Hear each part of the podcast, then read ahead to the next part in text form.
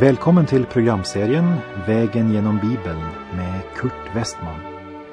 Vi håller nu på med Johannesevangeliet. Slå gärna upp din bibel och följ med. Programmet är producerat av Norea Radio.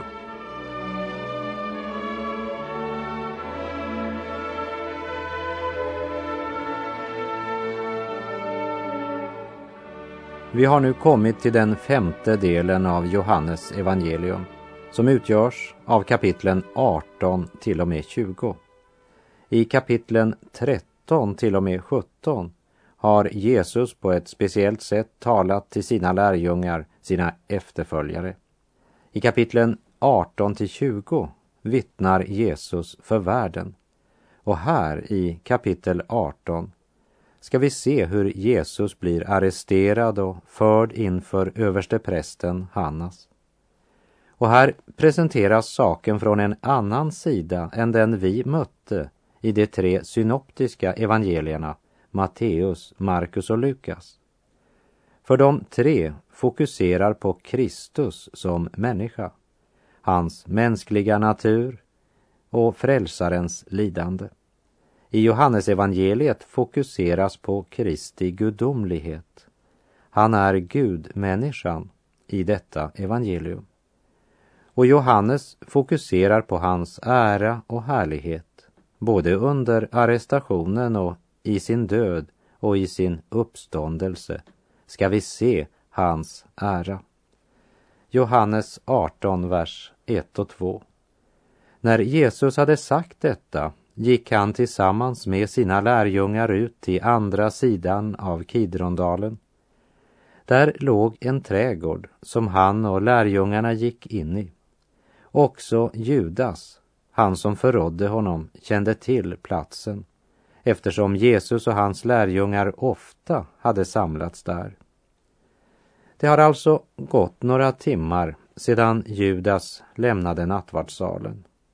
Medan Judas gick för att inkassera sina 30 silverpenningar har Jesus hållit sitt avskedstal till sina lärjungar bett sin bön och kämpat sin tunga kamp i ett semane.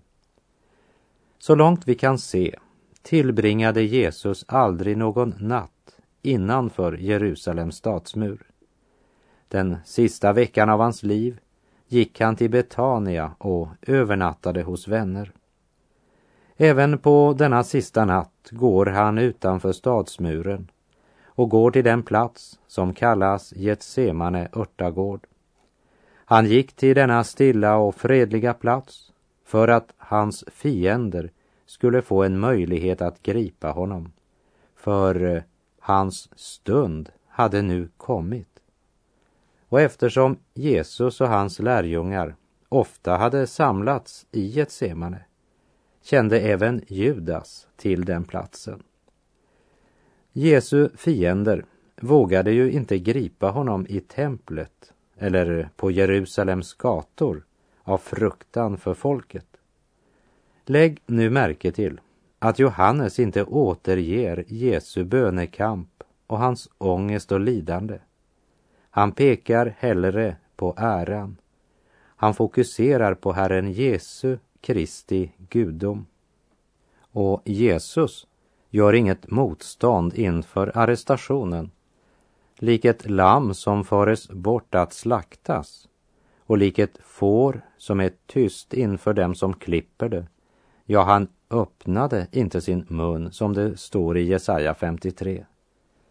Vi minns från tidigare situationer hur Jesus drog sig undan när hans fiender försökte komma åt honom. Och det är uppenbart att om Jesus önskade det hade han kunnat försvinna spårlöst. Men nu utelämnar han sig själv att arresteras. Det är viktigt för oss att ha det helt klart för oss. Vers 3. Judas tog med sig vaktstyrkan och folk från översteprästerna och fariseerna och det kom dit med lyktor, facklor och vapen. Lukas berättar att Jesus sa, som mot en rövare har ni gått ut med svärd och påkar. Och Matteus berättar för oss att det var en stor hop som följde med Judas. De visste att Jesus hade gjort många under. Men de trodde att eh, om man bara sände nog många som var utrustade med svärd och påkar så skulle man klara det. Lägg märke till Jesu värdighet, vers 4. Jesus, som visste om allt som väntade honom, gick ut till dem och frågade, vem söker ni? Säg mig, kära vän, tror du att detta bara är en fattig och svag man som blivit fångad av några smarta religiösa ledare och den romerska makten? Om inte han frivilligt hade utelämnat sig själv hade alla vapnen varit bortkastade och fullständigt hjälplösa. Vers 5. Det svarade Jesus från Nasaret. Han sade, det är jag. Bland dem stod också Judas, han som förrådde honom. Att de religiösa ledarna och deras vakter inte kände igen Jesus är en sak. Men att inte Judas kunde se vem Jesus var. Varför kände inte Judas igen honom? Paulus säger i Andra Korinterbrevets fjärde kapitel, vers 3 och 4.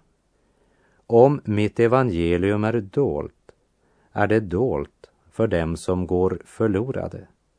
Ty denna världens Gud har förblindat förståndet hos dem som inte tror, så att de inte ser ljuset från evangeliet om härligheten hos Kristus, Guds avbild. Skriften lär oss att den oandliga tar inte emot vad Guds ande säger. Det är dårskap för honom och han kan inte förstå det eftersom det måste bedömas på ett andligt sätt. Jag tror att mitt i sin förnedring så stod Jesus i ett semane som ärans konung. Därför kunde Judas inte känna igen honom strax. Då säger Jesus, det är jag. Vers 6. När Jesus sade, det är jag, vek det tillbaka och föll till marken. Johannes har en mycket djup uppfattning av både synden och även det ondas väsen. Därför skildrar han som ingen annan mötet mellan ljus och mörker. När Jesus uttalar orden ”det är jag” viker vaktstyrkan och alla andra som är med tillbaka och faller till marken. Även i denna mörkrets timme då Jesus utger sig själv till en försoning av hela världens synd så uppenbarar han för ett ögonblick också sin gudomlighet. Men den stora skaran som kommit med facklor och bloss för att söka efter honom som var världens ljus, de blev nog förvirrade för ett ögonblick när de föll till marken. För eh, de böjde sig inte framåt eller föll framåt i tillbedjan, men de föll bakåt, okontrollerat. Det är mycket avslöjande. De fick alltså en upplevelse denna kväll som de kunde berätta för andra. Men att okontrollerat falla på grund av Kristi makt är inte detsamma som att ha blivit upprest av Kristus. Det står i Saltaren 27, vers 1 och 2. Herren är mitt ljus och min frälsning. För vem skulle jag frukta? Herren är mitt livs värn. För vem skulle jag rädas? När det onda drar emot mig och vill uppsluka mig, då stapplar de själva och faller. Mina motståndare och fiender. Och hör vad som står i Saltaren 40, vers 14. Må de alla komma på skam och bli utskämda, som står efter mitt liv för att förgöra det. Må de vika tillbaka och blygas, som önskar min ofärd. För ett kort ögonblick uppenbarade Kristus sin gudomsmakt för dem, så att de skulle förstå att de inte kunnat arrestera honom om han inte frivilligt hade utelämnat sig själv. Men de förstod ändå inte vem Jesus var. En upplevelse är inte detsamma som att ha sanningens ljus. Verserna 7 till och med 9. Han frågade dem igen, vem söker ni? Och när det svarade Jesus från Nasaret sa han, jag har ju sagt er att det är jag. Om det nu är mig ni söker, så låt det andra gå. Ty det som han hade sagt skulle gå i uppfyllelse. Av dem som du har gett mig har jag inte låtit någon gå förlorad. Profetian hade förkunnat att herden skulle bli fångad och fåren skingras. Och i dessa ord möter vi åter Jesu omsorg för sina lärjungar. Ta mig, låt dessa gå. Här möter du ställföreträdare tanken igen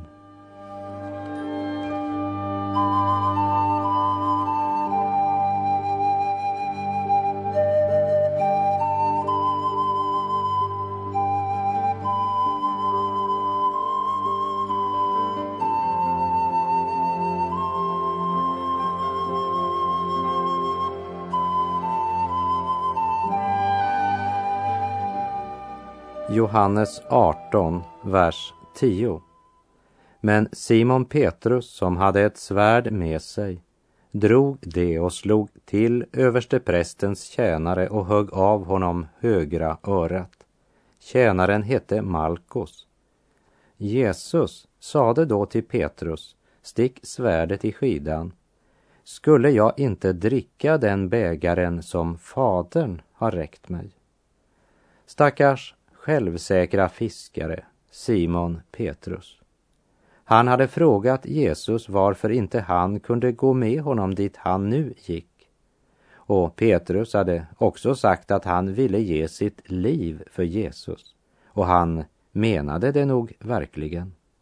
Men Herren Jesus hade sagt Petrus att Petrus inte kände sig själv och att han skulle förneka honom innan natten var över.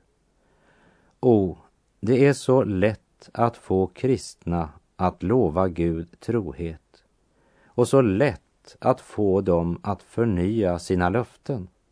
Simon Petrus skulle ha gått fram vid vartenda möte där man inbjudit till förbön och han skulle också ha menat det. Problemet är bara att vi har inte förmåga att i egen kraft hålla vårt löfte. Det fick också Petrus erfara. Han sa att viljan att göra det goda, det hade han. Det var värre med förmågan.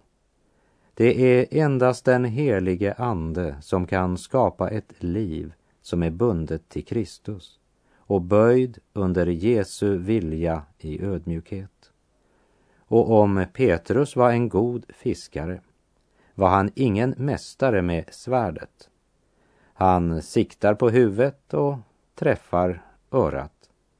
Men Jesus ber honom lägga undan svärdet och så säger han Skulle jag inte dricka den bägaren som Fadern har räckt mig? Det var domens bägare som Jesus drack för oss för att sona våra synder. Och alla som förkastar Jesus måste till sist dricka denna bägare själva till sista droppen. Saltaren 11, vers 6 och 7 säger Han ska låta blixtrande snaror regna över det ogudaktiga, eld och svavel och glödande vind. Det är den kalk som blir dem given. Ty Herren är rättfärdig, han älskar rättfärdigheten. Det redliga ska skåda hans ansikte. Och hos profeten Jeremia 25, 15. Ty så sade Herren Israels Gud till mig. Ta denna kalk med vredesvin ur min hand och ge alla de folk till vilka jag sänder dig att dricka ur den. Kalken, bägaren som är Guds dom över synden, dricker Jesus nu frivilligt för dig och mig. Lägg bort svärdet, det vill säga kämpa inte längre på denna världens sätt, för jag ska dricka bägaren som Fadern har räckt mig. Ska han få lov att tömma domens vredesbägare för dig, så att du kan stå fullkomligt frikänd, evigt frälst och fri. Vi läser Johannes 8, verserna 12 och 13. Kommendanten med sin vaktstyrka och judarnas män grep Jesus och band honom och förde honom först till Hannas, svärfar till Kaifas, som var överstepräst det året. Det var de religiösa ledarna som hade planlagt allt det här. Eftersom de var rädda för folket hade Jesus gått utanför Jerusalems stad så de kunde få möjlighet att arrestera honom. Förnedrad i deras ögon vandrar dock Jesus vidare i ära och gudomlighet. De religiösa ledarna tog honom och band honom, vilket inte alls var nödvändigt. För han är lammet som innan världens grund blev lagd var utvalt att dö för att frälsa den förlorade människan. Han kommer inte att göra motstånd. Först för de honom till Hannas. Det är bara Johannes som återger den detaljen. Personligen tror jag att det var Hannas som planlade arrestationen av Jesus, förhöret och korsfästelsen. Hur fruktansvärd orättvis har man inte varit mot judarna genom historien. De har blivit anklagade för brottet som män som Hannas, Kaifas och Pilatus begick. Gangsterkungen Al Capone var amerikansk medborgare. Men ingen kan tänka sig att göra alla amerikaner skyldiga för det som Al Capone har gjort. Men det har man gjort med judarna. Och därmed har inte minst den så kallade ersättningsteologin försökt att förneka att det än idag är löften som gäller Israel som nation och som ska uppfyllas bokstavligt. Man har kallat judarna för folket som mördade Kristus. Och det har bidragit till antisemitism här i Europa och i andra delar av världen. Likväl är de inte mer ansvariga än hedningarna. När det kommer till stycket så är vi alla lika skyldiga. Han dog för hela världens synd. Och lägg nu märke till det som Johannes här påminner om, vers 14. Det var Kaifas som hade förklarat för judarna att det var bäst att en enda man dog för folket. Jag tror att Johannes nämner detta för att visa oss att det var redan förutbestämt att Herren Jesus skulle dö. Det var Guds suveräna plan för att frälsa en förlorad värld. Men eh, det var också förutbestämt på det sättet att innan rättegången hade gamla Hannas bestämt sig för att Jesus skulle dödas. Rättegången skulle inte avgöra hans öde.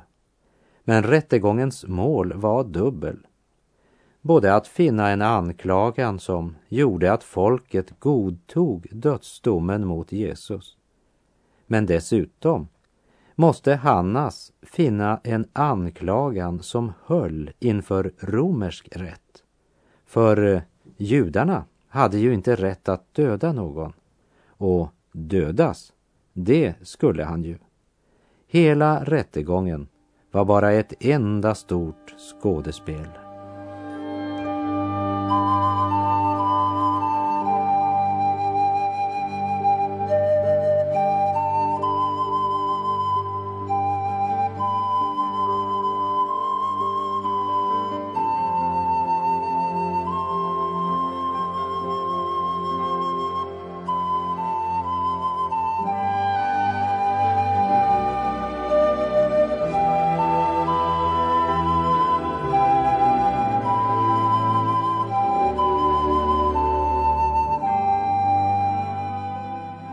Så blir vi konfronterade med Simon Petrus förnekande av Jesus. Johannes 18.15. Simon Petrus och en annan lärjunge följde efter Jesus. Den lärjungen var bekant med översteprästen och han följde Jesus in på översteprästens gård. En annan lärjunge, det var tydligen Johannes. Johannes var uppenbart personligen bekant med översteprästen. Han är också den ende som nämner namnet på översteprästens tjänare som vi såg i vers 10. Han var bekant med översteprästen och för honom medförde det ingen frestelse eller fara att gå in på översteprästens gård medan det däremot var ödesdigert för Simon Petrus. Men det tragiska är att det är Johannes som får Petrus att gå in. Och jag vill att du mycket noggrant ska lägga märke till denna lilla händelse. Vers 16. Men Petrus stod kvar utanför porten. Den andra lärjungen, han som var bekant med översteprästen, gick då ut och talade med tjänsteflickan som vaktade porten och tog med sig Petrus in. Johannes har fri tillgång till översteprästens gård medan Simon Petrus är en fattig fiskare som ingen känner och han kan inte komma in. Men Johannes berättar för tjänsteflickan som vaktar porten att Petrus är en av hans vänner och så tar han Petrus med sig in. Simon Petrus var livrädd medan Johannes däremot var hemma här. Petrus däremot hade aldrig varit med dessa människor förr. Och när den pratsamma Petrus börjar prata med folk där inne så undrar flickan vid porten om han är en Jesu vän eftersom han är en Galilé. Och det får honom att förneka Jesus. Och här ligger en viktig tillämpning. Du har inte rätt att träda ner dina personliga tankar ner över huvudet på någon annan kristen bror eller syster. En annan kristen kan kanske gå dit du inte kan gå.